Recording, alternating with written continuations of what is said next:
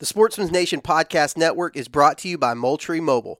Transform the way you hunt with the all new base cellular trail camera connected by the Moultrie mobile app. Moultrie Mobile's industry best app gives you complete control over your camera settings, up to the minute updates from the field, and other interactive scouting tools on your smartphone or computer. Features like weather forecast, advanced species recognition, interactive maps, and a whole lot more. For more information and to make your purchase, visit www.moultriemobile.com.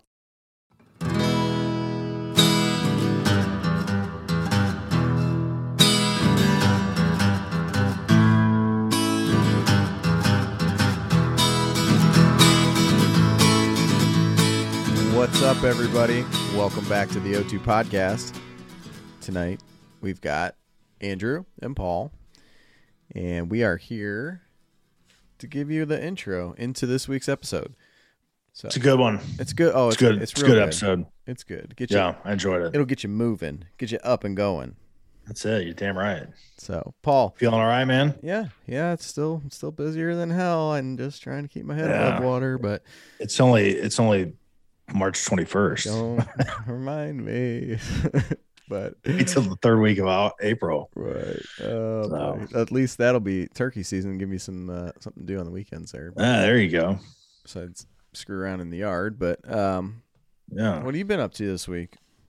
We went to the Open Season Expo on on Saturday. We had uh, a great interview with the world or uh, the uh, working class bow hunter podcast. I always want to call them world class because they're really good. But working class bow hunter, uh, Kurt Geyer, Clint Casper, spent some time with those guys.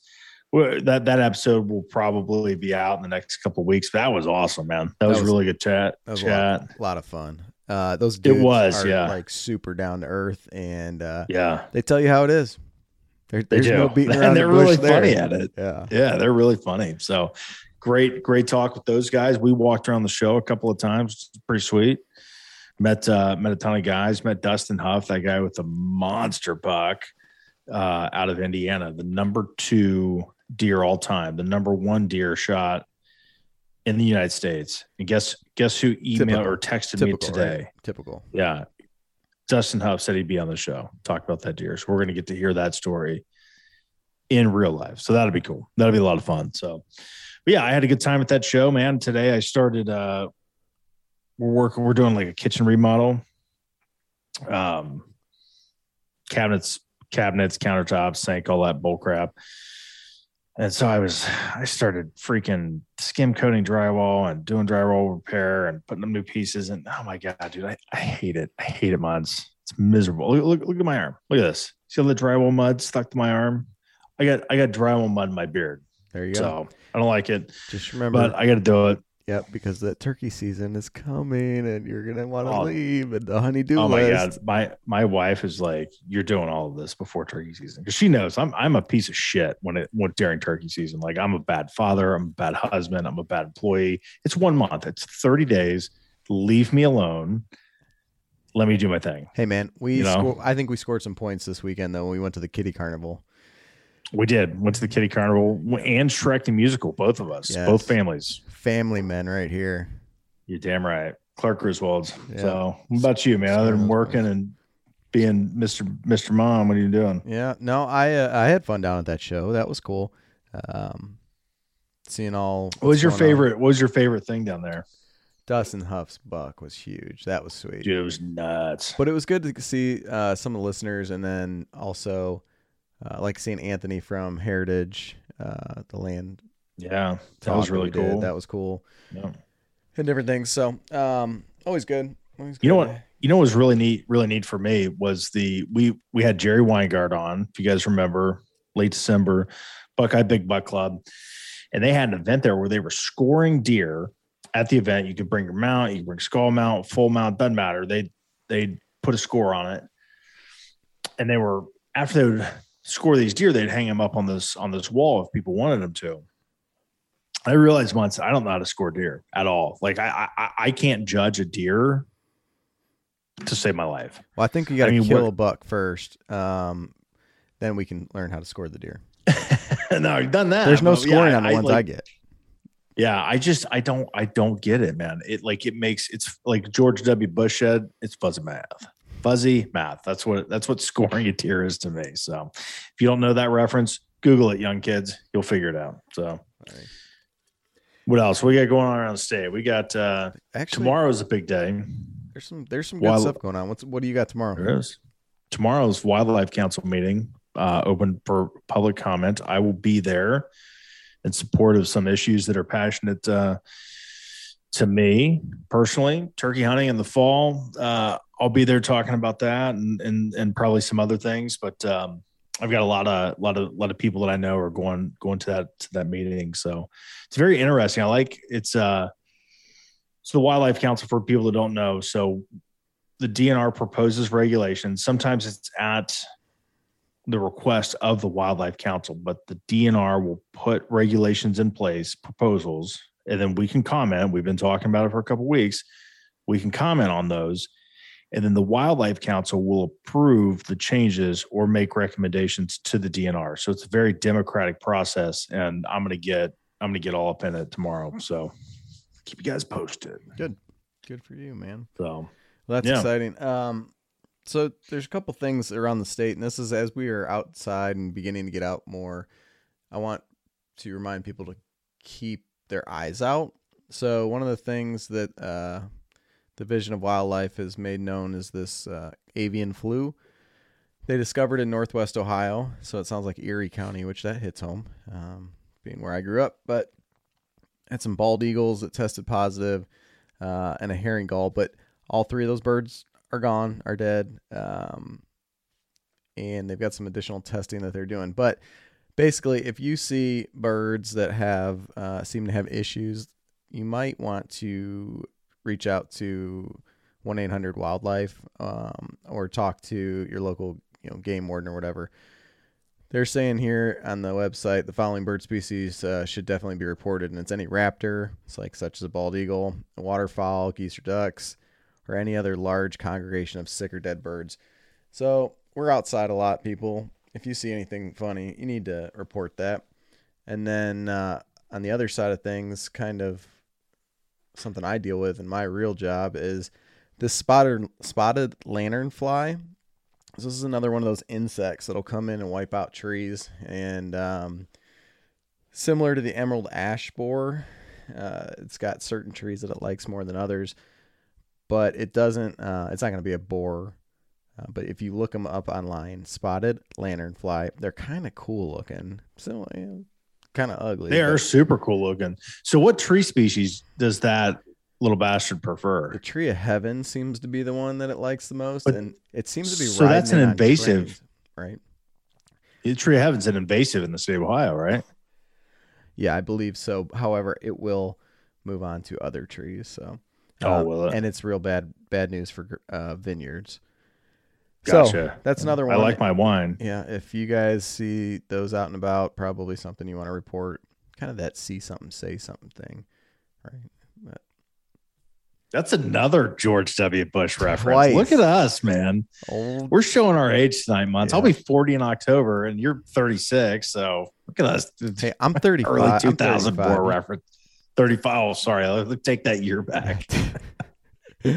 oh, uh, see shoot. something, say something in fuzzy math. What else can we do? Mission accomplished. Hell, I'm going to say it. There we go. Three, three George W. Bush references. So, what else we got, man? We got uh, just piggybacking off of last week's episode. Hope you guys enjoyed that. Um, the Teddy Roosevelt Conservation Partnership. It is trcp.org. So they're they're a huge uh, pro hunting pro public land conservation organization here in the country. They're they're doing a push to Congress. There there's a a management act, the the Chronic Wasting Disease Research and Management Act. So they're they're asking people to get on their website trcp trcp.org. Click on the link, you'll see it's right on their splash page uh, to send to send some money or to get to get Congress to kind of fund some of this this state level research for for CWD. So um Sportsman's Alliance webpage. I mean, it's those guys, man. I, I, I, I donate to the Sportsman's Alliance every year. They are like, they're going to battle this year. I mean, there's a lot going on in in in terms of like anti-hunter movements. Um, Sierra clubs. I mean, they're up to their their no good dirty ways. Um, Vermont sportsmen, you guys had a uh, you had a victory. Stop some anti hunting proposals. So lot lot going on there in that in that world. So keep an eye on that. But uh, you got some what other, what other news you got in the state of Ohio? Turkey season's coming up. Oh, BHA. Let's talk about that. Backcountry Hunters and Anglers Association. This is a really cool uh, event. April second, starting at 10 a.m. Um, we've got. Let's see here. Let me find this. Yeah, it's a it's a cleanup a uh, in Wayne National Forest at Archer's Fork Reroute. There's all sorts of work going on there. Get on their website, bh or backcountryhunters.org. You can email Josh Keenan, joshua.keenan at usda.gov. So pretty cool. Get out there if you're if you're a Wayne National Forest hunter, go down there and help out. So what else? Anything else good? I think it's uh No, I was just gonna front. make I was gonna make note that you know the weather's breaking and starting to turn nicer. Uh, we're gonna have some typical Ohio weather where it's uh, a little bit rainy and the up and downs. I see some s- snow on Saturday, whatever. Oh, but you know man, just get out there and enjoy it. When you get a nice day, go for a hike. Um, yeah. that's kind of our talk today. We're gonna get into, but uh, getting out and getting some exercise. You got a lot of the spring bulbs are starting to come up, and uh, those little flowers that'll be fleeting. They come quick. Got to catch them before they're gone. I think I saw some hamamelis that were um, blooming today, but yeah, cool, cool time to see some some interesting plants and things as everything comes back to life. So there's my little sentimental side of things. It is my someone I heard and, and I've I've used this term, but I don't know if I heard it somewhere. But spring is the great reawakening of life. I love that. That's exactly what it is. It's my favorite time of the year. You get grass is green up, flowers, trees are blooming, birds are chirping, turkeys are gobbling. Say it.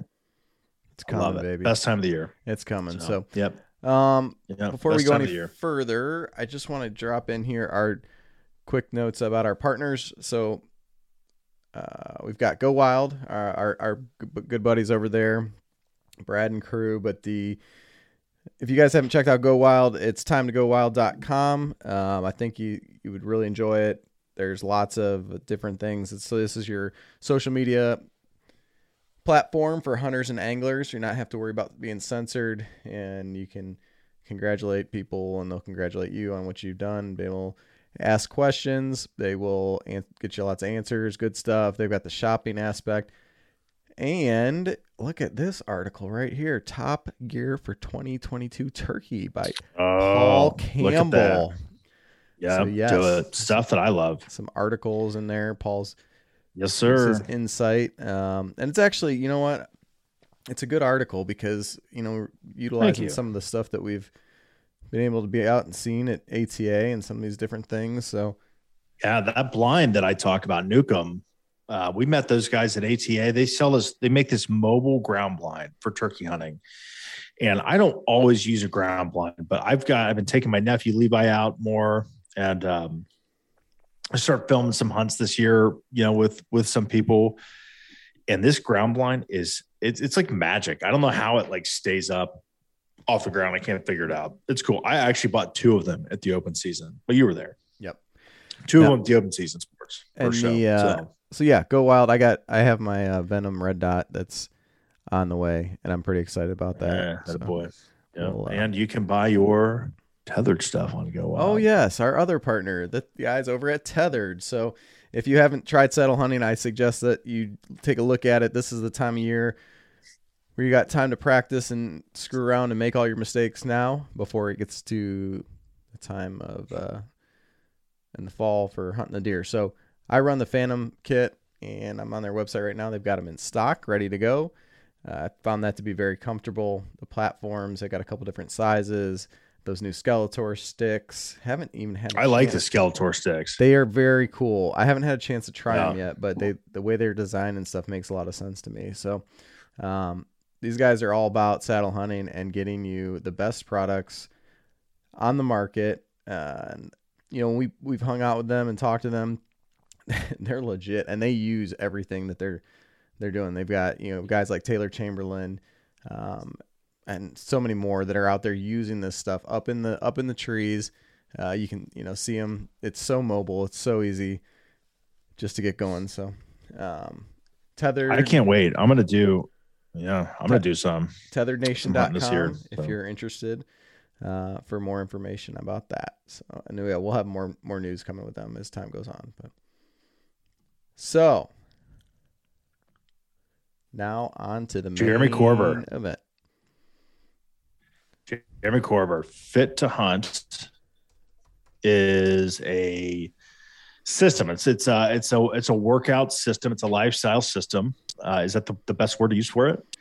Um, it's for getting fit to hunt. I mean, it's just literally what it is. So so I've actually been doing working the program last couple of weeks, months, and you and I talked about this before we started recording. When I record when we recorded the show with Jeremy a couple weeks ago, uh, I was like two two hundred ninety seven pounds. So two biscuits shy at 300 pounds. And today I weigh myself 277. And Oh, obviously boy, I've done a lot. Yeah, I've done a lot with my diet, but man, I'll tell you what, the the program that, that Jeremy set me up with, it's the um the strutter program. It's for kind of like range of motion and different core muscles that you didn't think that you use when you turkey hunt. You definitely do. So really enjoyed it. Great episode. We talk about being uh it's just he's got a saying. Help me out with the saying. It's it's you know it's fit for the hunt of a lifetime or fit to hunt for a life for your lifetime. I don't know. It's it's it's really good. So it's it's it's just about lifestyle changes, being healthy. My weight is something that I've struggled with my entire life. My from I mean from just a little child, you know, you five six years old until you know, like I said, I'll be forty this year. I I, I still struggle with it, and you know, it's something that's that I I really want to get get under control and uh, I don't like being I don't like being the slow guy in the hunting group. And for years, I've never been the slow guy. But my best Ken lost all his weight. He's passing me up. My son is like a freaking gazelle. You're like a mountain goat. So No. I'm like this fat bear slogging up the side of a mountain. So Well, the thing with with being fit and fitness and all that kind of stuff, it doesn't get easier. The older you get, it doesn't get easier. Your metabolism slows down. Things in life get in the way. So it's something you need to take into consideration. And just when you guys go to listen to this, we're not trying to preach uh, to anybody, no, but no, just not at all. give you something to think about, man. And and you only got so much time here. You might as well, you know, if you could take care of yourself enough to even enjoy, you know, your kids, your grandkids, and and hunting for a long, long time. Um, Yeah. It's it's really it's it's worth it. So, Jeremy, uh, his website is stayfittohunt.com. Uh, I think we go over that again in the, the website, but he's on Instagram and all that kind of stuff. Super cool dude. We really appreciate his time and uh, everything they did with us. So, with no further ado, yeah, Paul, good, good show. good show. We got we got some good, good turkey hunting content coming up next week. Couple Still weeks more? following. still oh, more. Oh yeah. Oh no, you know what we got. Good stuff. Paul's on a roll. Keep- so yeah.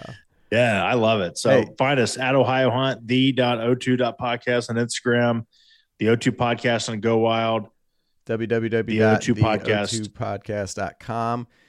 Thank you everyone for listening. Paul and I still sit here and we're like, "What, people actually listen to this, and then uh, Oh, I love you guys. get more reviews there on on Apple Yeah, Podcasts. I, I can't believe it, man. Thank you. I'm Hey. telling you, you guys leave us a review and you find us on one of the social media platforms or email us, website, whatever it is. We're gonna send you some free swag, man. got some stickers. Yeah, I got some. I got some stickers going in the mail to Brian Hall here right now. See, and uh, Brian Hall. Thank you, Brian Hall. So you'll be getting those in the mail here shortly. But Yeah. yeah, get a hold of us. Appreciate it. Appreciate you guys, man. Yeah. So. Really do. All right, folks, ha- have a good day. Uh, take care of yourselves and enjoy the podcast. See you guys.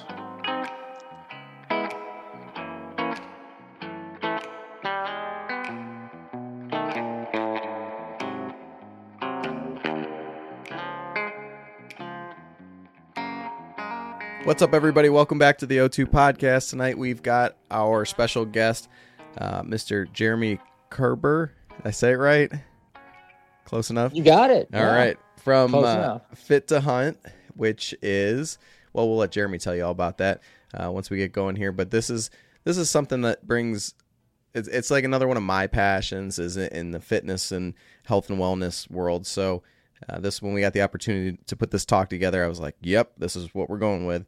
Um, but one of the things, there's a couple things I want to I want to start with, um, and I think Jeremy probably would agree. We're not doctors, okay? So like anything we talk about, this is stuff that you know we deal with, uh, or, or whatever. If you've got issues or, or, or conditions or something that would prevent you or chart, you know, challenge you with any type of diet or exercise stuff, please go talk to your doctor first. Um, like I said, we're not trying to preach to you. Uh, we're just trying to give you some ideas and explain our kind of side of the of things. I think that's about what we're to do. So, anyways, Jeremy, tell us tell us about yourself. Oh man, so been in the fitness industry for gosh, I think about 26 years now, and uh, always been into the outdoors since I was a little kid. So I'd say about hmm, six, seven years ago, myself and, Coach uh, Nick Lape, one of my one of my partners in the in the company, we got together on an archery range, and I said, "Look, man, I got this idea because this is about the time where if you watch a lot of outdoor TV, you started seeing the commercials for companies like Wilderness Athlete. You started seeing kind of a trend, um, Under Armour. You start seeing more of that athlete type outdoorsman. And so it kind of just clicked to us. It's like, you know, we work in the fitness industry. We hunt and fish and camp and hike and we're doing all this stuff. I think it's time we blend this thing. And so we kind of knew way back when that it was going to be a little bit of a niche market. Um, you know, it's it, it's it's not going to appeal to every single person out there. But when I look back throughout my career, I always tell people I've trained them from as young as like six to 96. Well, you know what that 96 year old guy was doing? He was he was exercising three or four days a week.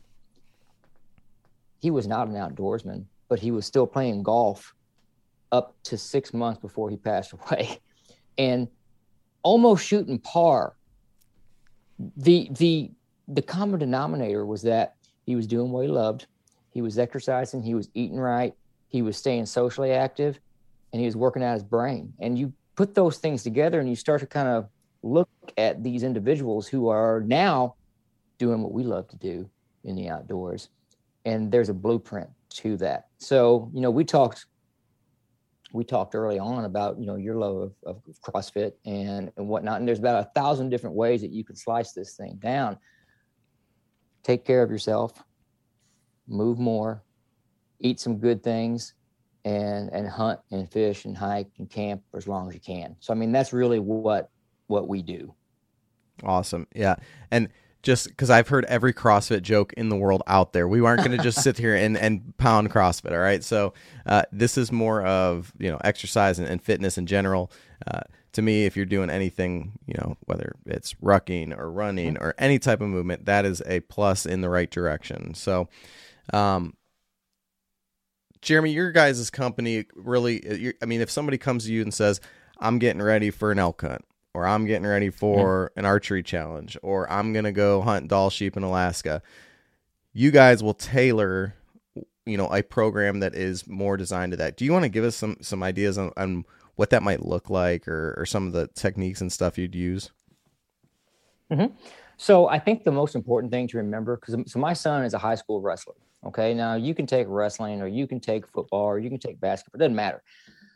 When you train athletes, you're going to train them in certain capacities. And you're not just going to go out and just blow them up with high intensity, high volume. You're going to stair step them in linearly. And you're going to put in concepts like athletic development or power movement. You're going to put in concepts of dynamic warm up, pre rehab, rehab if you need. And when you look at how you train an athlete to trying to get them from here they are today, postseason, preseason, in season, you want them to get them peak on that day. And so, you know, let's just use that Dall sheep example for a moment. If if somebody says, "Hey, I'm going to go do this in 2023 or whatnot," we start counting backwards. So when are you when are you going? When do you step on that plane or when do you step, you know, foot on that mountain because now we've got to go back and we've got to understand what you're doing, what you're not doing, what your fitness level is like. and then we start to to build that. Building a house you start with the foundation and then once that foundation is set you start to put more advanced techniques in there up to and including really really specific type stuff. Are you turkey hunting? Are you elk hunting are you are you this and that because different type of hunts different type of terrain different types of of just where you're going to be is going to dictate what we need you to do much like that that athlete so I was talking with a guy the other day. turkey hunting in Missouri is not like turkey hunting in Colorado, which is not like turkey hunting in Texas. You, we got to understand what you're going to do. So that's really it. For wrestlers, a deadlift is going to make you stronger. For an outdoorsman, a deadlift is going to make you stronger. We need to understand can you get into that position? If not, we've got to get you into a routine that can get you to deadlift. So it's a really it's a beautiful ballet it can be complex it can be very simple kind of what you said in your intro we want to get people moving and it doesn't matter if it's if it's crossfit or if it's going down to anytime fitness or if you're doing it my goodness we train a lot of people online in their basements. What matters is is you have a plan and you're going to work that plan. And then as you're getting ready you mentioned rucking I like to, especially with my archery hunters who are going to be heading out west, I love to have them train, go shoot, go ruck, and then come back and tell me where the weak spots are. So if there's like, oh man, I'm really feeling it down on my lower back, I'm making a note. Okay, we're going to add this to your routine. Or if after 30 arrows, their arm is so shot that they can't draw a bow, okay, we need to focus a lot on rotator cuff and really surrounding that castle and that shoulder complex and making that stronger. So it, it, it like I said a moment ago, it's kind of simple, but if you really want to dig down into it, it can be very complex. It just depends on what the person is after and really what the ultimate goal is.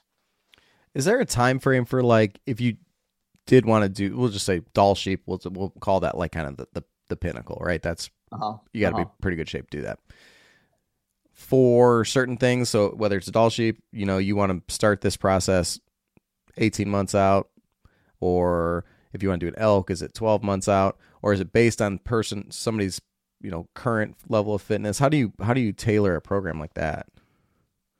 I would I would encourage elk hunters to be starting right now, like like literally right now with their base conditioning for this fall coming up for this fall. Okay. Yeah, yeah. So I mean, and now again, this goes and this can cascade to a lot of different conversations. So if I've got an already, if I got an athlete or a person that's working out hardcore, you know, they've already got that solid base built. So we're not necessarily going to have to ramp them up because they've already got a high level of condition. If I have someone coming in and they're like, man, I am totally deconditioned. Well, you know, where are we? February 24th right now. Hey, look, I'd have much rather had you in December, but let's get started right now because we need to start, like I said a moment ago, backing into this. So when is your when's your hunt? You know, when are you sitting putting boots on the ground? And then we back into it. You know, it's funny you mentioned the Dall sheep again thing because I had a guy call me like three years ago, and uh, he said, "Hey, I'm going on this sheep hunt, and I need to get ready to go." And I'm like, "All right, awesome. When are you leaving?" And he said, three weeks." And I said, "Good luck." Because there's not anything that I can do for somebody in a three week time frame. And so man, hunts of a lifetime. Sometimes you're you're throwing in a lot of cash into this. I'm a huge proponent of making sure that you're physically ready to enjoy that. Because if you get one shot at this, that one tag, man, you don't want to be day two, day three so sore that you can't physically enjoy. It's gonna it's gonna hurt no matter what you do. It's like running a marathon. You don't you don't run train to run a marathon to finish that distance and be like, God, I feel great. You are going to hurt. How far can you get into it before that pain starts? And then do you have that that mental grind to be able to push through, have the focus to make that shot when that counts? Because I've heard horror stories on that one too. You might get to that bull or that sheep, but now you muff the shot because mentally you're you're hungry, you're tired, you're uncomfortable, probably smell a little bit if you've been up there for a week or two. So that's what we're getting at. It's not just a a physical readiness. And it also comes down to to mental toughness as well. And I think we we do a good job of of coaching that in the process too. There was something I was going to ask you about all that, and I just my brain. I, I you you think about what you I want to I want to touch on something. You said you know like building a house, you start with the foundation. So mm-hmm. In my personal life, it's been like a physical fitness roller coaster. You know, late teens, early twenties, built like a racehorse. Twenty yeah. mid twenties start to drop off. 30s mm-hmm. really start to drop off. I'll, I'll be forty this year, mm-hmm. really dropping off and so I've I've I've had you know last summer I I was just like you know what I hit like 315 pounds I'm 6'3 mm-hmm. unacceptable mm-hmm. so I started you know the keto diet I was working out regularly I lost like almost probably 60 pounds and yeah. it was all the energy and then things got things got busy the kids go to school um, you know sports start up and so that foundation was there. Your buddy, your buddy had this great idea to start a podcast. That was yeah, yeah, yeah. In the fall, so, so you know, I was it's it's you know looking back on it, I'm like really frustrated with myself because I had all of this progress that I that I did in like a seven month time frame. My wife mm-hmm. and I like we really mm-hmm. stuck to it. Things were great, exercising religiously, and then within in a matter of two weeks, it all fell apart. Sure. the core wasn't there. So what what what can someone like me that is definitely just like the average guy when it comes to fitness, you know, what what can I do to create these good habits? Yeah. For it. And I'm not I'm not talking about just for like a hunt that I'm having in, in the fall. I'm talking like long term. Well, and and you raise a great point because like one of our taglines is we can help you train for the hunt of a lifetime or hunt for a lifetime. You know, I, I want to go for as long as I can. That, that's just that's yeah. me. That's great. I think there are a couple things that I would look at. First and foremost, let's talk about motivation versus discipline. All right, so that's that's right there. Motivation ebbs and flows. I'll be honest with you. I went to the gym this afternoon and I didn't want to go. It's cold here. There's it was icing, but if you can understand and learn the concept of discipline, that will take you places that the concept of motivation never will. Even being a busy dad, you know. So I work full time for the Alzheimer's Association. I run Fit to Hunt, which is becoming darn near a, a second full time job. Two kids that are active in sports. I'm very active as a father with them. And, you know, what I have learned is okay, sleep's important, nutrition's important, but there are going to be times where I'm going to have to get up a little earlier to do this. And I talk with a lot of our, our clients that are dads as well. And I'm like, listen, where's it, where's this, where's it falling on the priority list? and then how are you going to to to rank that so that's number one but that's not all because the second thing is we talk a lot with our clients about sustainable systems um, we have written a lot of great programs awesome programs that have never been done because the people don't do them and when you start to peel back that layer you find out that a 35 set program is too much for that individual because they're not they, they've got 25 minutes so now the conversation is different because maybe your goal was to be shredded by pool season. Okay, what can we get in 25 minutes, three days a week? Can you can and we start to negotiate that down because in 25 minutes, I can get you strong. I can get you on the path to losing weight. I can get you to do a lot of things because we haven't even talked about nutrition. We're just talking about about physical activity at that point. So now it's like, okay, what is if 25 minutes three times a week gives me this result, is that good for now? Have we created something that's sustainable? Because if it's not sustainable, it's never going to work. And I think going back to, well, I think there's two more things we can go with life cascades. So much like an athlete, you're not going to train 110 miles an hour every time. We're, we're going to go in periods where you're going to have to pull back a little bit. So as a dad, I would say, okay, man, what's going on right now? Kids are in sports and work got busy, and I started this podcast and whatnot. I'm like, okay. So what I'm hearing you say is, is that we're going to have to figure out a way to maybe shrink this, and here's what the result's going to be. Are you okay with that? Yeah, man, I'm I'm good with that. Okay, great.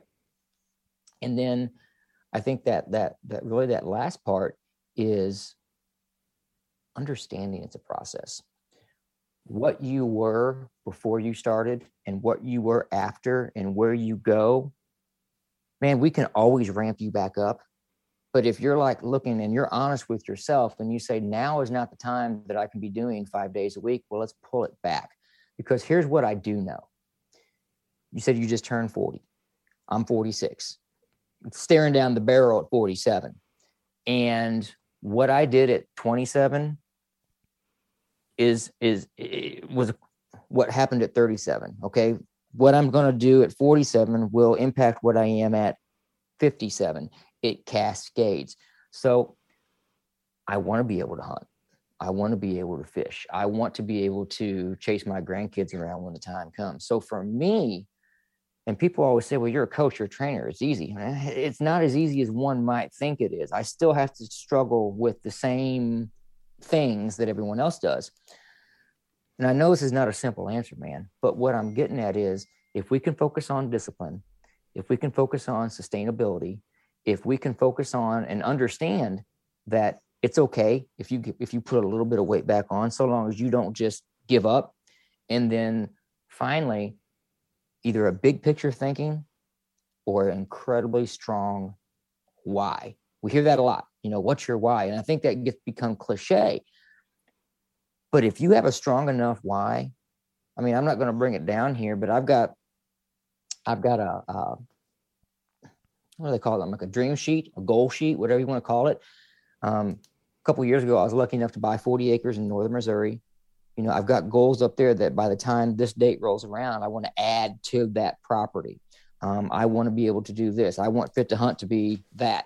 And so when I walk by every day, I see those goals of what I want to accomplish. And it's the same concept for people who are struggling. I'm like, hey, man, all right, so get a piece of paper and, and start writing these things down. What's important to you? So I think if you can do those things, pick pick one. All right, pick one thing. Man, I'm going to really work on discipline. And you go out next week and you fail miserably. All right, I'm not going to get mad. You don't need to get mad, but let's step back and let's find out what prevented you and it might be through three or four weeks of this these conversations that say okay we talked about you booking scheduling you know you take out that same phone that you you use for everything else and and setting an alarm and putting in your workouts right we talked about that yeah how come you didn't do it i don't know let's try that this week and let's try that this week had a client tell me today i called him and i'm like hey man how's this week going he's two for two He's supposed to get four. He's got two down, two to go. It's like, all right. So it sounds super simple, guys, to say, we'll just write it down or just do that. But that's where that's where I think we earn our money. We can create programs all day long. Where we earn our money is helping guys and girls and, and, and athletes and, and kids and people like you understand how to navigate all this crap with life and being a, a, a parent and working a job and doing a podcast. So that's kind of how we do it, man. It's um, it's, it's one part nutrition, one part exercise, and then a whole lot of, of psychology that runs in in the mix there. Yeah, and I think one thing to, to note is the term athlete. Like, there's going to be a lot of people that are like, I'm not an athlete. Maybe I was back in high school or hmm. whatever. But no, everybody's mm-hmm. an athlete in in my eyes because if you're going to get up there and move and, and do that kind of stuff, you are doing something athletic. You are an athlete. Uh, so I, I hmm. just I, I support you with that term terminology. But one of the things I was going to mention when you're talking about taking care of your body and all that kind of stuff, this is no different than you know cleaning your gun or or taking care mm-hmm. of your bow and making sure your arrows are sharp. You got this thing. is You only get one of these, right? And you got to take care of that thing so that you're ready to go. Right. Um, you can spend all the money in the world on all the equipment and the gear, but if your body can't handle the hunt, then it doesn't matter. Uh, so that was that was my one thought that I was thinking about earlier. I forgot. Um, so Jeremy, if you've got somebody, um, one thing I hear a lot. Well, I had an injury, you know, whether it was a torn. ACL or shoulder torn rotator cuff or something like that. And I hear people that use that kind of as an excuse of why, one of the excuses why they don't get back into a regular exercise program. What do you say to that? I mean, because I think that there is this idea that oh, once I'm I'm broken, I can't be fixed. But Mm-hmm. Mm-hmm. Uh, Nick has a great saying, and I've adopted it that you know strong people are harder to kill. All right, and, and I see the same thing with you know COVID. I mean, COVID affects people in different capacities. It seems to affect people that have underlying medical conditions. Maybe they're carrying more weight than they should. Maybe they got lung disease. It seems to affect that. So I'm a, a massive proponent of, like you said a moment ago, you get one body. We spend a tremendous amount. I mean, I've got, I don't even want to show you what this area looks like down here because you can see deer behind me, but I've got mojos and I've got bow cases. I mean, I, we spend a lot of money on on our stuff. Why are we not spending some effort on us? Okay, so that's that's one aspect to that question. Um, injury. So I'll give Nick props again. He comes, he came up with it, and it's not his concept, but it, we use it all the time, and it's called surrounding the castle. So if I've got a guy who has a blown out knee, or a bad back, or a shoulder, you know, number one, have you gone through therapy? Have you had it surgically repaired, or is it still just what it is? Um, we start to work around it because if you've got a blown out rotator cuff, all right, minus a complete rupture, we can make the muscles around that stronger. We can make that joint more stable. We can make everything else work better so that you can either delay that surgery or you can get some function back. One of my one of my favorite clients right now. We train him online four or five days a week. I, I, put together his workouts, and he lives here in St. Louis, where I live. So I see him in the gym once a week. And this guy has a torn rotator cuff, and he can throw a baseball. He's he's not throwing. He's 57 years old. He's not throwing a baseball, you know, like uh, uh like Nolan Ryan, but he can throw a baseball. And I thought to myself, how remarkable is that? that you've got someone that had no function in that arm. And now he did go to therapy. I can't take complete credit for that, but we've made the muscles stronger. We worked on joints, stability. Um, he's got workouts that he does that is specifically for range of motion and rotator cuff and shoulder strengthening. So what we've done is in, instead of um, uh, using that as an excuse or a liability, is we've created workout programs for him that are making him better. You know, we can't do overhead pressing with him. That's a big no no with rotator cuff stuff. And we have to be mindful of how much volume he does. And some of his exercises, his range of motion isn't super great, but the cat is 57 years old and he moves like a cat. I mean, I said the other night, I said, yeah, like a panther moving through here because we're training him like an athlete. He likes to work in his yard. He's, he's not a hunter. He likes to work in his yard. He likes to hike, um, likes to drink a little beer, likes to fish. And as I watch him move through the gym, you know, and, and, I don't know if you've ever done movement patterns like this, but like a lateral squat, you know, you're going to step off, you're going to really load that glute, you're going to come back. Now, adding weight to that or adding that move where we come back and then lift the other leg up, that's producing more of an athletic and making the mind and the body work together. How does that translate? It translates now to when you're on that mountain and you're on unstable rocky terrain. You've got to you've got to get from here to that saddle because that elk just bugled over the hill and you got a short amount. That's how it translates. So here in uh, St. Louis, West County, you know, I've got a business owner that's 57 with a blown out rotator cuff. That's loving life. That's what I would say to any listener that has that knee or that bad back is if you do nothing, it's only going to get worse. I, I promise you that. Can't say that at some point you may not have to have surgery on that back or that knee, but what would life be like if you could avoid that, delay it, um, make it stronger to where maybe you don't need it at all? And that's um, it's hard for people to get around that sometimes. Well, and I, you said, you know, the idea of doing nothing will actually cause you more damage. I mean, Paul, you've got some back things that were bugging you, and when we were over at the the Great American Outdoors Show, I mean, you had to go walk around uh, the trade show floor just to keep that movement. And I know how that. My wife's a physical therapist assistant, so I hear about this all the time. But just the idea of of movement and keeping your joints going, and and it makes your body's meant to move, right? So that was uh, imp- important and, and all that kind of stuff. One question on your the guy that was injured. I'm just curious, what was his level of fitness and stuff prior to the rotator cuff injury? That's a great question. So I, I love it when people come in and they, because I've had this happen so many times in the last year where even I sit there and I, as they're describing to me, It's kind of funny because it, it's like the nutrition question. How's your nutrition? Pretty good. And then I start to dive into it. I'm like, yeah, your nutrition's not so good. So when someone comes in and they're like, man, I do this or I do that, I'm like, okay, well, let's really start looking at this. And I find out very quickly, yeah, they might be doing 200 squats a day, but their their their range of motion is junk, and they're not even able to get into a full squat because their hip flexors are too tight and their back is tight. So we've got work to do there: foam rolling, range of motion, stretching, things like that.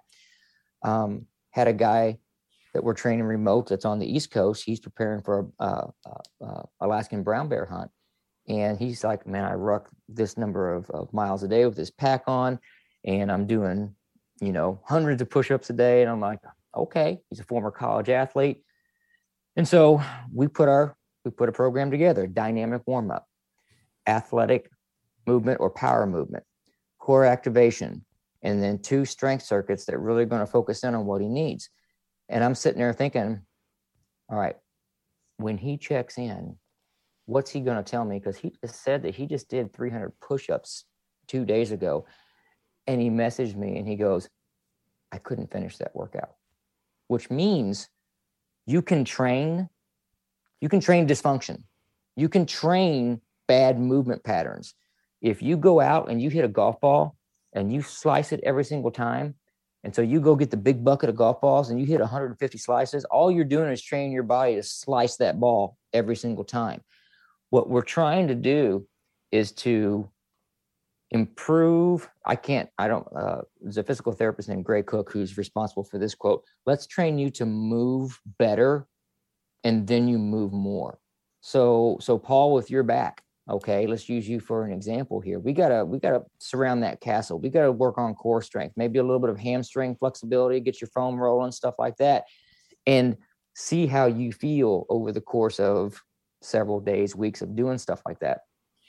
Um and and that's what i love about when someone comes in. I had another a client who you know i'm an elk hunter i do this i'm, I'm crazy lifting i'm all that. I'm like okay and we start putting workouts together and he's like man i never thought about how this exercise will affect this way. I, lo- I love compound movements, you know, squats to presses that are going to work legs, glutes, core, shoulders, triceps, arms versus doing a squat and then a back extension and then a shoulder press and then a tricep extension. I just did one exercise where you're doing four or a squat to row or, or things that are going to mimic what you might have to do in um in the woods.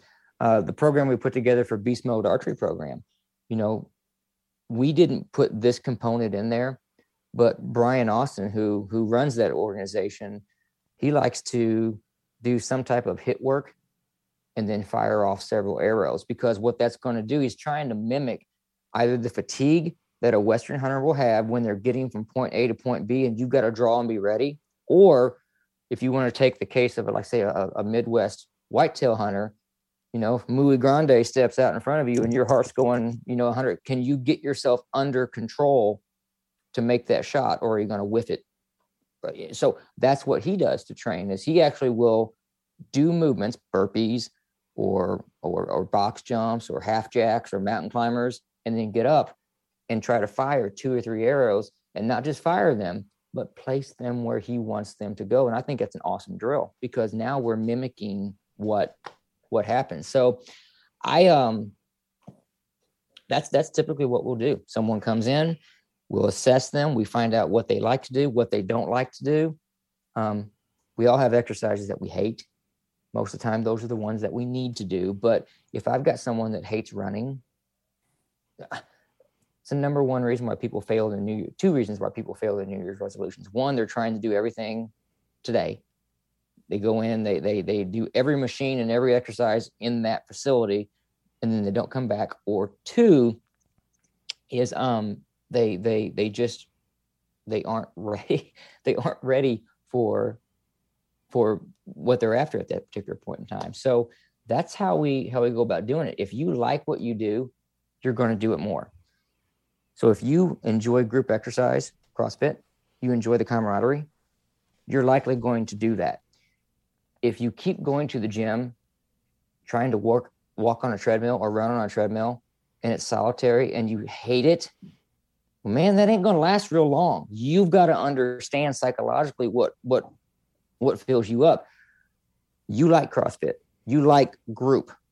I don't like group. I, I, I like training out with some buddies. I like training out with my sons, but I don't like the big format where everybody's in a big giant room and, and bar, it, it's great. It's awesome, but that isn't what floats my boat. So that's the next piece of that equation is what, what do you like to do? And then that's how we're going to build based on that. Very good. Yeah. The,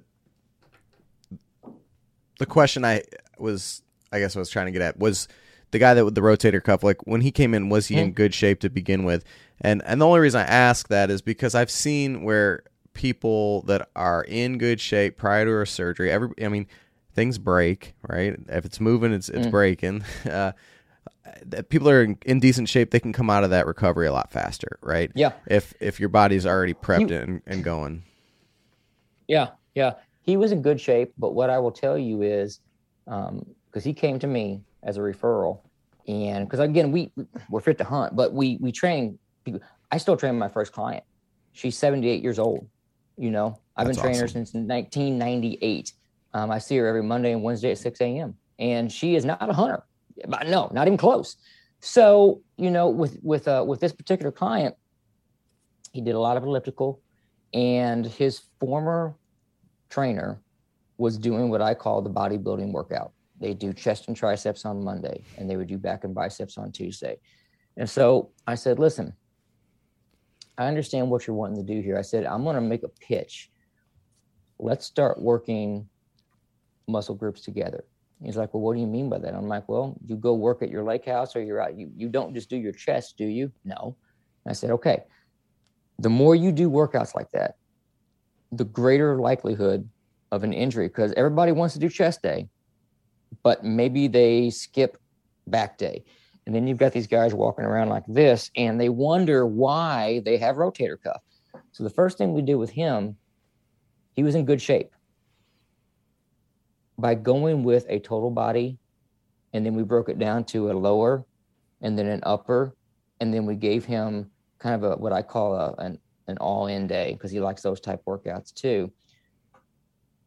We built balance around this guy. So you took a guy that was already in pretty good shape and we've made him now to where i mean not that this matters i mean i don't think you need to look good in your camo to go out and perform in the woods okay but it but it is but nice I, when you I, look good in your camo right oh yeah it does oh yeah it does but when he came back again 57 years old and he was like my wife's starting to to like notice and my t-shirts are filling out and I've never had that before. And he goes, I never really would have thought we could do that with a workout program like this. I'm like, when you eat right and when you put the right workout patterns together, magic happens.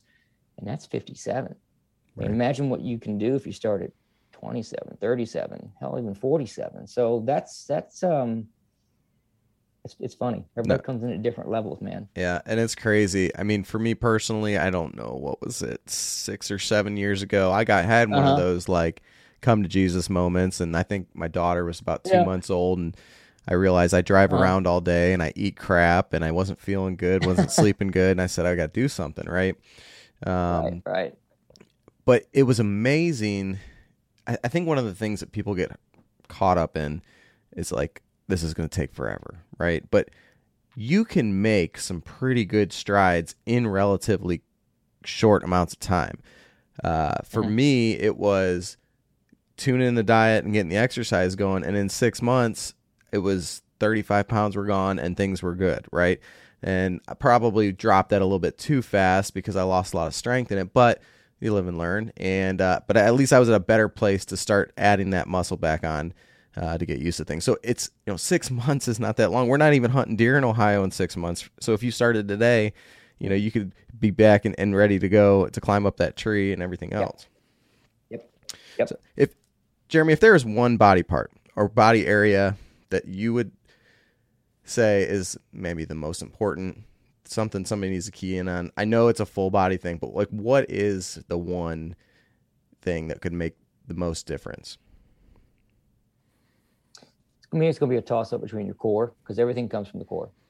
All right, everything doesn't matter. Talk to your wife; she's going to tell you it comes from the core. And I think though that people really don't understand that when they, excuse me, when people tell me core, they're thinking abs, they're thinking six pack along the way. But you know, you've got your your low back, you've got your obliques, you've got your glutes. I mean, basically, from here to here, you're that's what we're talking about. So everything from stability when you draw back a bow to you know movements of you dragging a deer out of the woods are going to initiate in your core.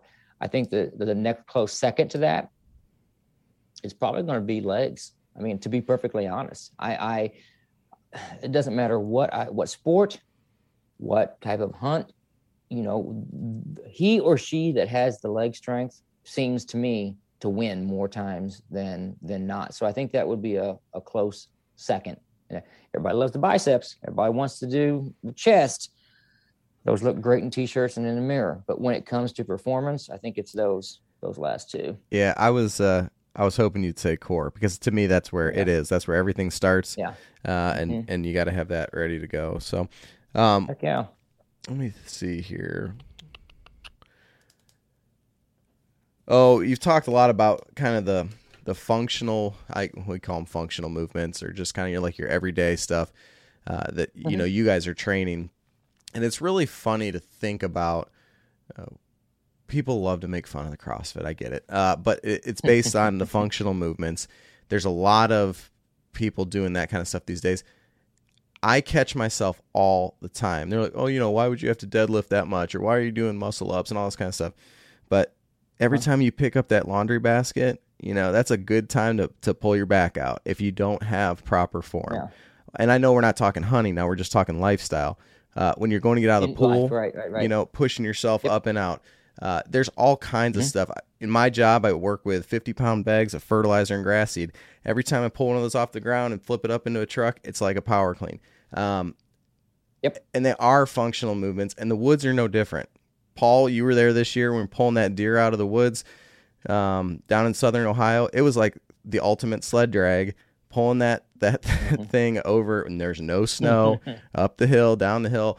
Um, uh-huh. It's important, and and it does come into play. I feel like I see people out there that are just so used to this. Well, I'm going to waddle out to my tree stand and I'm going to sit up there with and eat my candy bars and drink my Mountain Dew and it drives me crazy. it really does. Uh, and it's it's one of those things I think we can we can do better. You and I talked the other day, Jeremy. I mean, one of our goals as a hunter or fisherman is to go get basically the best meat there is on the planet.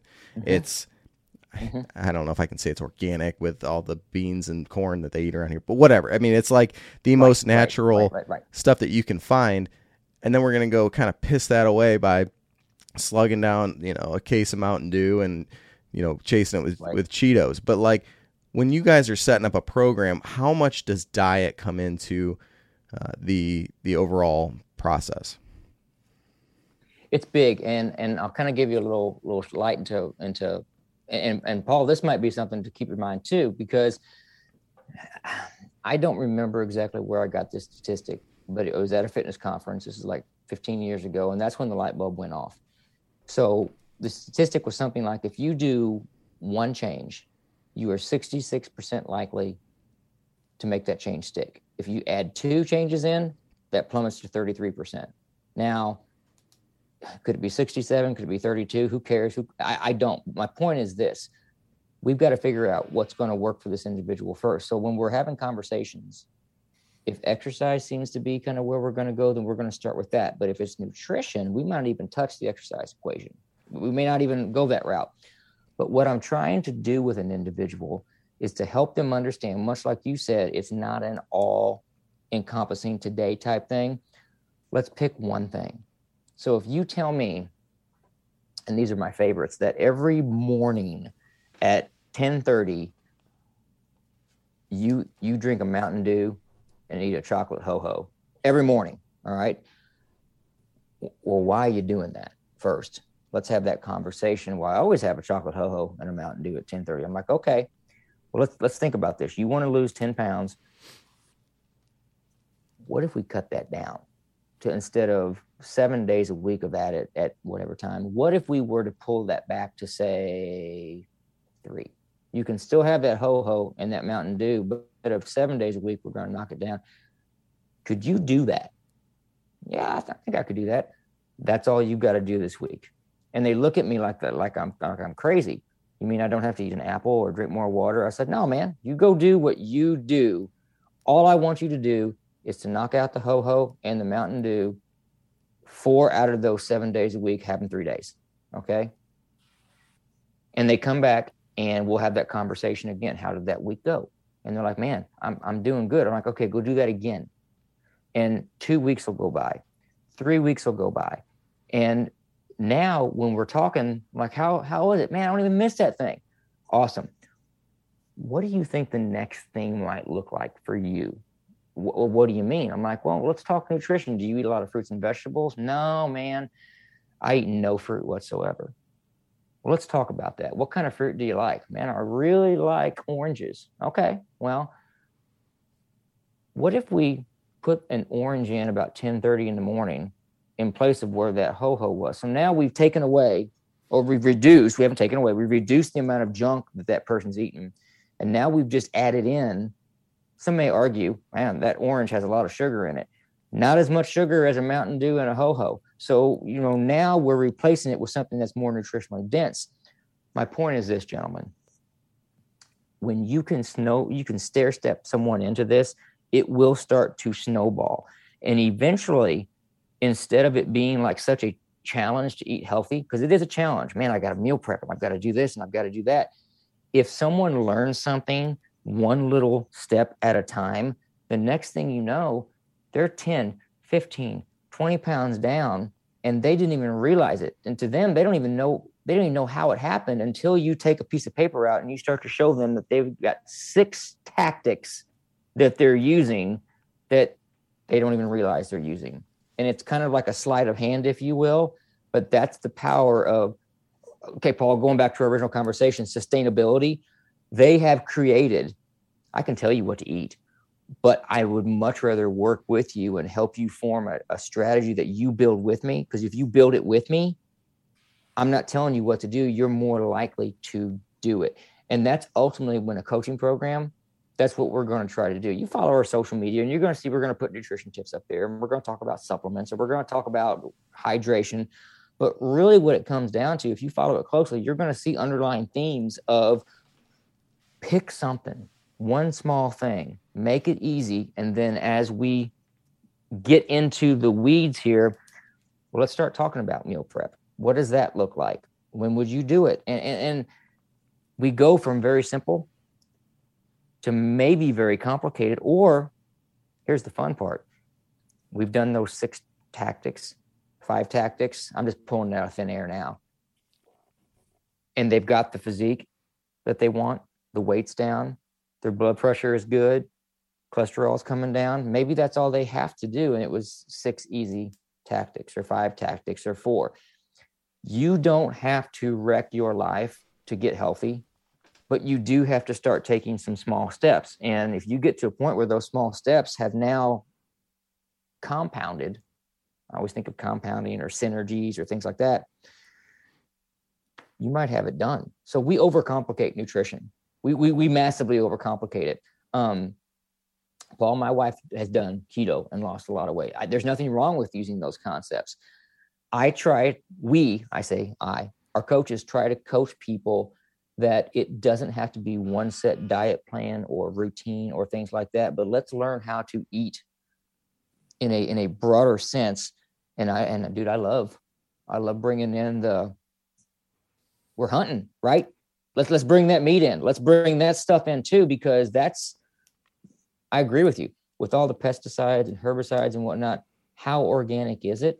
I don't know but i can tell you this much. A wild turkey takes about three years to get to be 22 to 24 pounds right?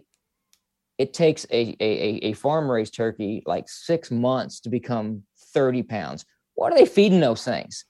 And it isn't insects and clover and waste grain. That that's the realities to it. So if we're going to go out and we're going to procure all this awesome meat, why don't we try to use that in conjunction with some of these other tactics. And uh, especially for our outdoor clients, we're seeing a, a, growing theme of really getting into that concept with them. It's like, hey, man, you you see it too with like the field to fork programs. You know that uh, uh, what is that? Is that um, National Deer Association? I think is doing that, and I think you know NWTF is getting involved in things like this because they're trying to recruit hunters too. But at the same time, man, they're teaching people that this this meat that you're going out to get, and that's good. That's good stuff. Shoot, with with stores being empty right now on certain things, I'm pretty happy that I've got four deer in the freezer right now. That makes me very happy at this point in time. So yeah. So I want to I want to follow up with kind of your tactics that you're talking about, and and, and mm-hmm. once again, I'm just going to use my personal experience because obviously I went through it, and and I don't know if calling keto diet a fad diet is the right term, but mm. for me, it was like it was just really restrictive, and I stuck to it but I like strawberries. I like carrots. Yeah. I like the you know I like pasta, and it was just it was too restrictive, and it just it was really easy to to slip. So, mm-hmm. you know when I'm when I'm trying to you know plan out okay what's my next phase and the evolution of my nutrition, something's got to change. Mm-hmm. So what's what's kind of like is it is it what's kind of the easiest thing to really pinpoint like this is just awful for yeah. you? I mean, obviously it's got to be sugar, right? That's the number one thing, right? Sugar, sugar is yeah, sugar is in in a sense of um, it's going to spike your blood sugar.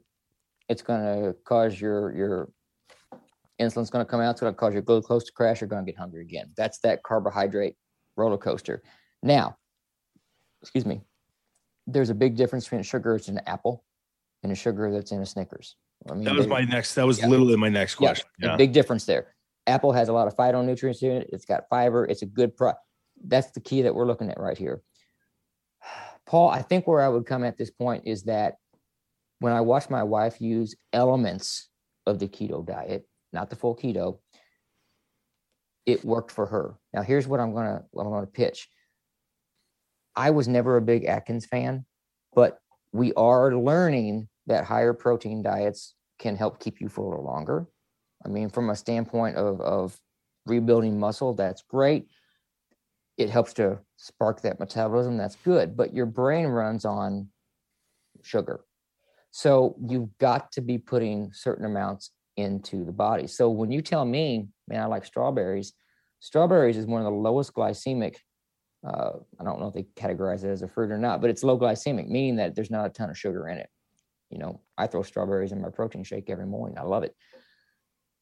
How much are you eating and when? So if you love pasta, I like pasta too. Here's what I would suggest. Maybe you're looking for whole grain pasta versus the enriched white pasta, a little more nutrient dense. Or maybe you go to something like a quinoa or a farro for for a carbohydrate source instead of like white rice. You know, it's more nutritionally dense. Um, earn your carbohydrates meaning that instead of coming home at night and just plopping down and having a big bowl of pasta, have that pasta after you've done a workout session to where your muscles are absolutely screaming for sugar because your muscles, when you lift weights, burns off glycogen, not body fat. So that's the opportune time to eat carbohydrates because it's not going to go to your belly; it's going to go to your to your muscles. So timing is a big issue with that.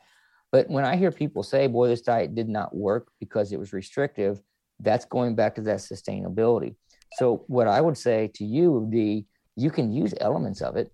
You know, I would say, you know, if you're going to enjoy some carbohydrates or some fruit, and you should, maybe you're doing that earlier in the day versus seven, eight o'clock at night, because now you're going to burn those carbohydrates off before you get to the evening. And in your evening meal, maybe it is higher protein, you know, you're having more good fats. And then the carbohydrates that you might eat might come from lower glycemic or more cruciferous, your broccolis, your asparagus, your things like that. That's really not going to to send that that blood sugar just soaring through the roof. So some of it, some of it's going to come down to quantity. Some of it's going to come down to um, uh, timing.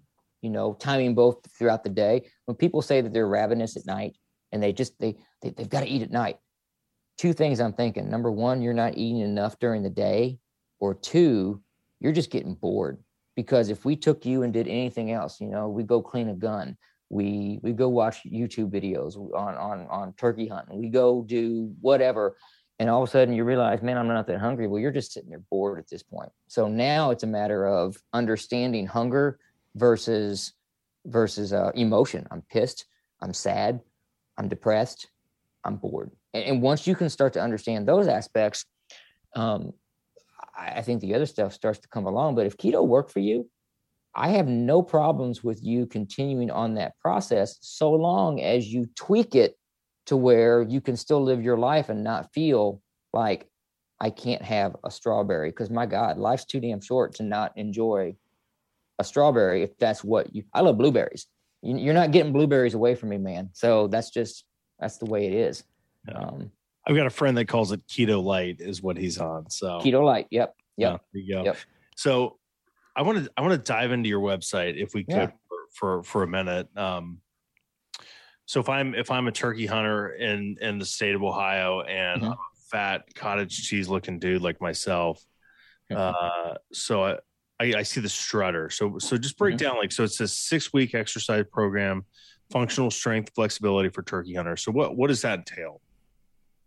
So what we're going to do is the program itself is going to come down to two workouts, an A workout and a B workout. And so we we give instruction in that to let people understand that if you just do two workouts a week, you're going to get better. If you do three workouts a week, you're going to get really good. And if we start to like add other things in, so if you're going to do workout A, B, A, and now we mix in maybe a little walking or some rucking in between there, well, now you're going to get really good.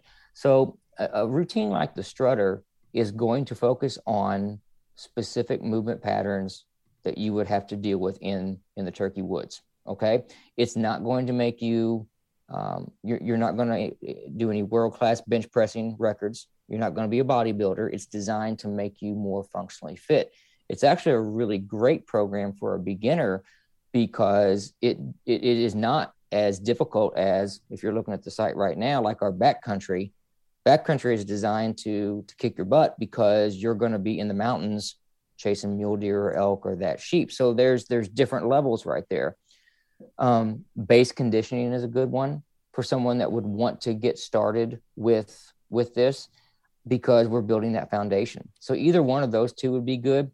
And then actually i don't know if it'll be out by the time the show airs but we we we, con- we constructed one about a year ago that we called the minimalist because a lot of people with COVID gyms were shutting down. They couldn't get out body weight and bands. And I didn't like the way it looked. So we went back to the drawing board on that. And that's another one that we're getting ready to launch because, again, if you do body weight exercises and band work, you're going to get strong and you're going to get functionally fit. Are you going to be, you know, tearing t-shirts out? Probably not, but that's not the point of it. The point of it is moving better, moving better in the woods, being healthier, etc. So really any of those three they're scalable. I mean, we want we want our people to understand that when you download this thing down, if we're saying you do 3 sets of this and you go to the gym and you do that first routine and you're like, "Oh my gosh, that that killed me."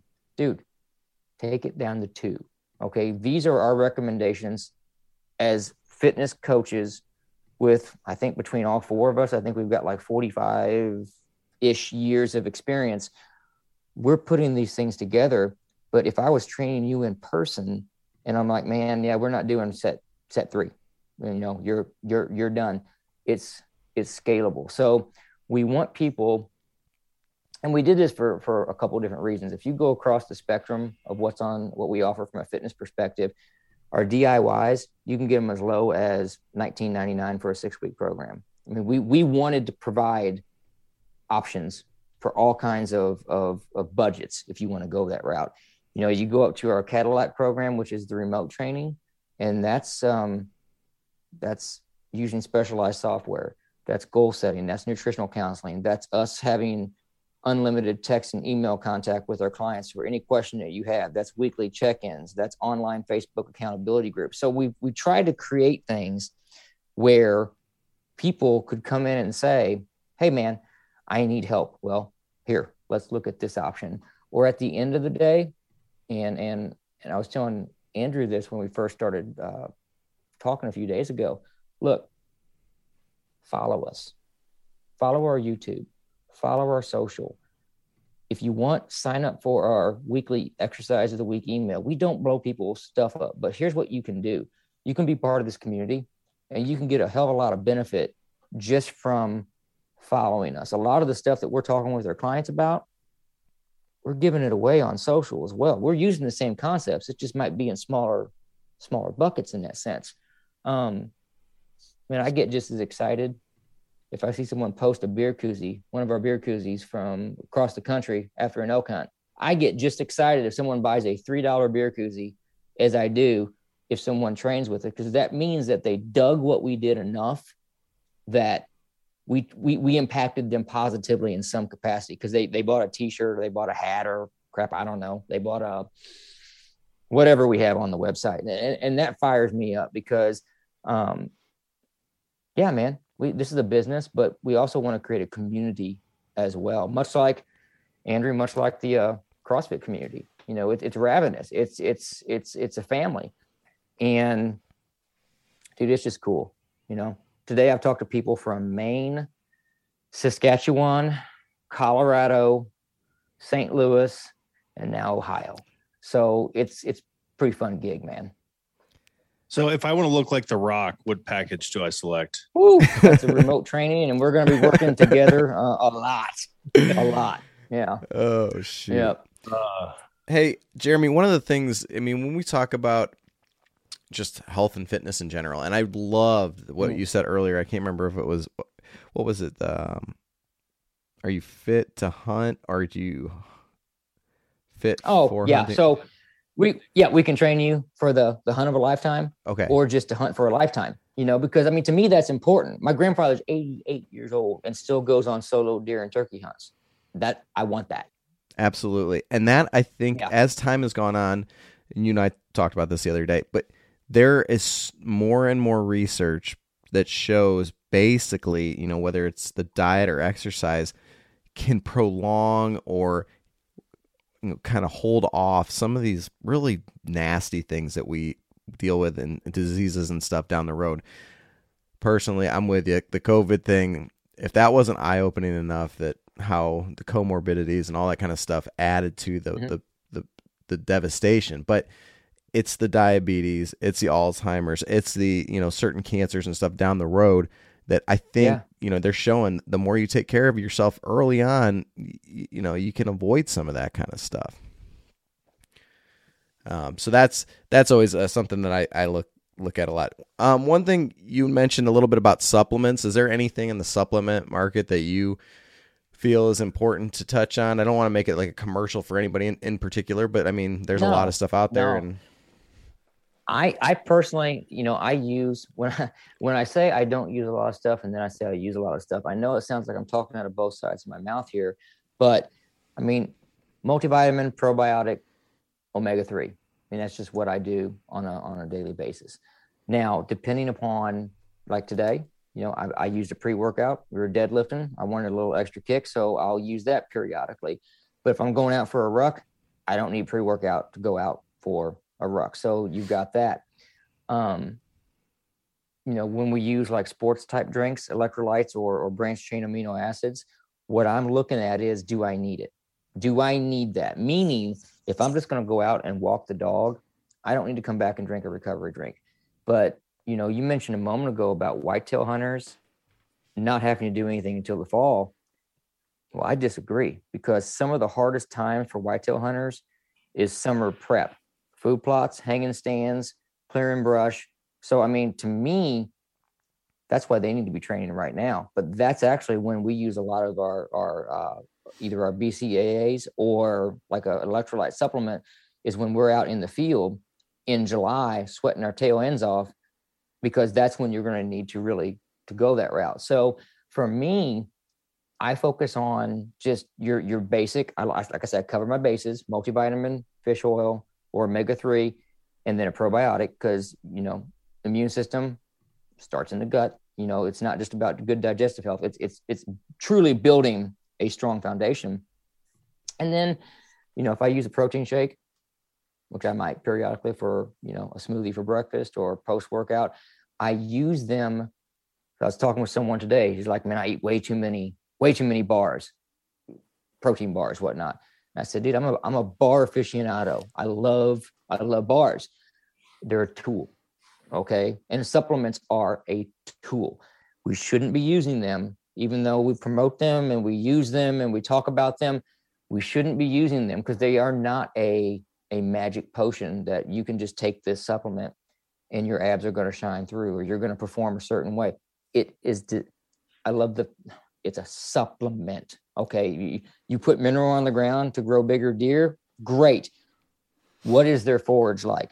You know, are, you got plots full of clover and high protein food sources throughout the summer that's going to grow those antlers because if you're just putting mineral in the ground and they got nothing else to eat, you're probably not going to see the same result. It's the same thing with us as humans. If you're not putting in the right fuel and and and work, what's what's the two biggest things to grow big whitetails?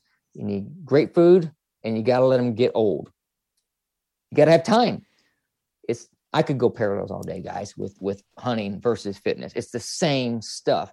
You got to give yourself time and you've got to eat the right stuff and maybe supplement appropriately. So that's how I would answer that question.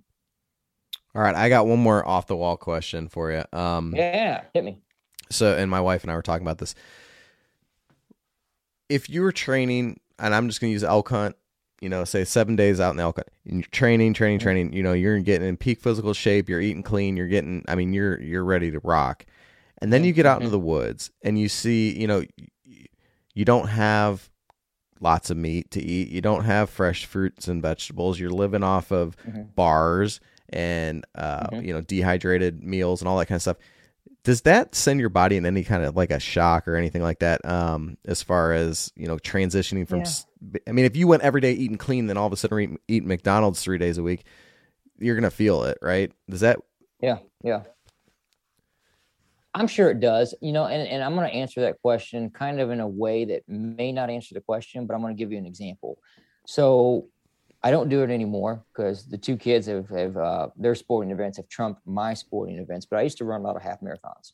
Okay. And runners will use, they'll use uh, sports drinks and they'll use like in race fuel, like your goos or things of that nature.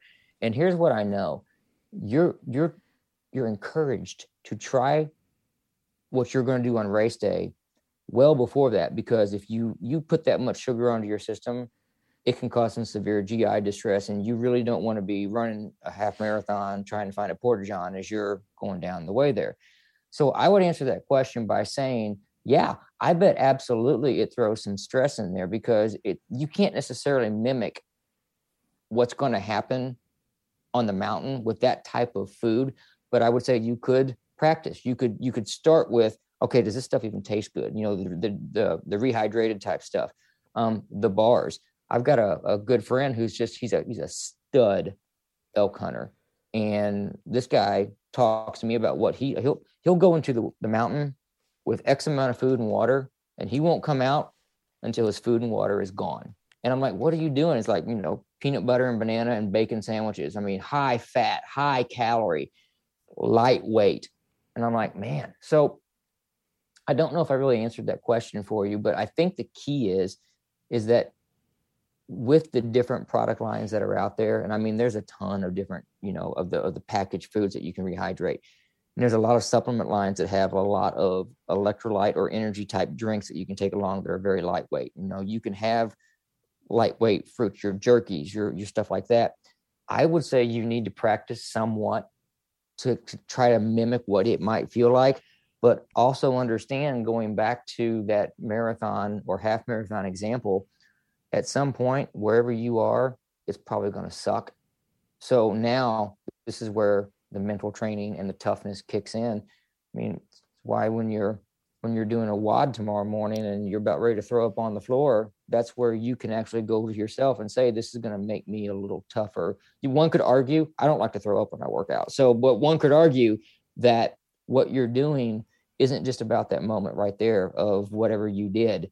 It's going to push you or help you push. I um even looking at a guy like uh like David Goggins, who to me is superhuman, but he has that ability to embrace that suck and go to places that very few humans. I've tried it, and dude, I, I can't do what he does. But that's how I think, from a nutrition standpoint, if you're going to go on the mountain, you need to be practicing. And I've seen guys do it. You know, they got their whole table laid out with the foods that they're going to take, and you know, practice that stuff weeks in advance because you can't mimic what's going to happen four days into a hunt, but you can at least start trying to eat these things and figure out does this agree with my system? Does it not agree with my system? And make those adjustments before you get, you know, whatever, 10,000 feet up. And um, all of a sudden it's like, man, I don't feel so good. So that's, that's what I would suggest you do. I've yet, man, I've yet to, have you guys gone elk hunting? That's my next thing I'm trying to do. I've not gone yet. So I, uh, I'm ready. Jeremy, I don't know if we told you we're we're just kind of really mediocre hunters, uh, and we struggle enough here in Ohio. So we need to pin down Yeah. a few things over here before we can go. Uh, gotta get a few things down. Yeah. yeah, climbing up the mountain there. But uh, I, I understand, man. I understand totally. that's great. Paul, you got anything else? No, Jeremy, this has been great. Yeah. And I, uh, the one thing I, oh, I thought again, um, Paul mentioned it earlier, and it's anybody out there. If you've got uh, a supportive person in your house that can help you with this, that is a major thing. So Paul talked about working with his wife to to do this stuff together, and I've worked with my wife. She has unfortunately been. I've wrecked lives because you know the day I came home and decided we weren't eating sugar anymore, and uh, that threw her for a loop. but uh, there's if you got somebody in your house, it can be you know wife, spouse, even a close friend or a kid, uh, son, daughter. Yeah. Work with them together, man. It's that it's that support community that can really help give you that motivation and keep you disciplined throughout all of it. So. Jeremy, you want to give everybody all your your rundown? I know you're very active on the social media and you got your website and everything else. Yeah, yeah. So you can find us on Instagram at Fit to Hunt Official, uh, Facebook just Fit to Hunt, and then our website is www.stayfittohunt.com. Uh, we're on YouTube as well, and and like I said earlier, we put the stuff out there, and we are constantly working on. I mean, we we text each other at work on a daily basis, and it's like, man, what if we did this video? What if we what if we put this blog out? So I mean, we're constantly I see the Go Wild shirt on. We we work we we put content on Go Wild too. So we are constantly looking for for ways to reach more individuals because you know, like we we talk about all day long here. If we can help people enjoy the outdoors more, that's ultimately what we're we're trying to do. And we know it. We know if you're fitter and you feel good, you're going to have a better experience in the outdoors. So, Absolutely. guys, thanks for thanks for having me on. Thank you, Yeah. Jeremy. Appreciate it. I think we'll, we I mean, I've got more ideas coming to my mind right now, so we might have to have you back again. So, um, I'll, I'll be happy.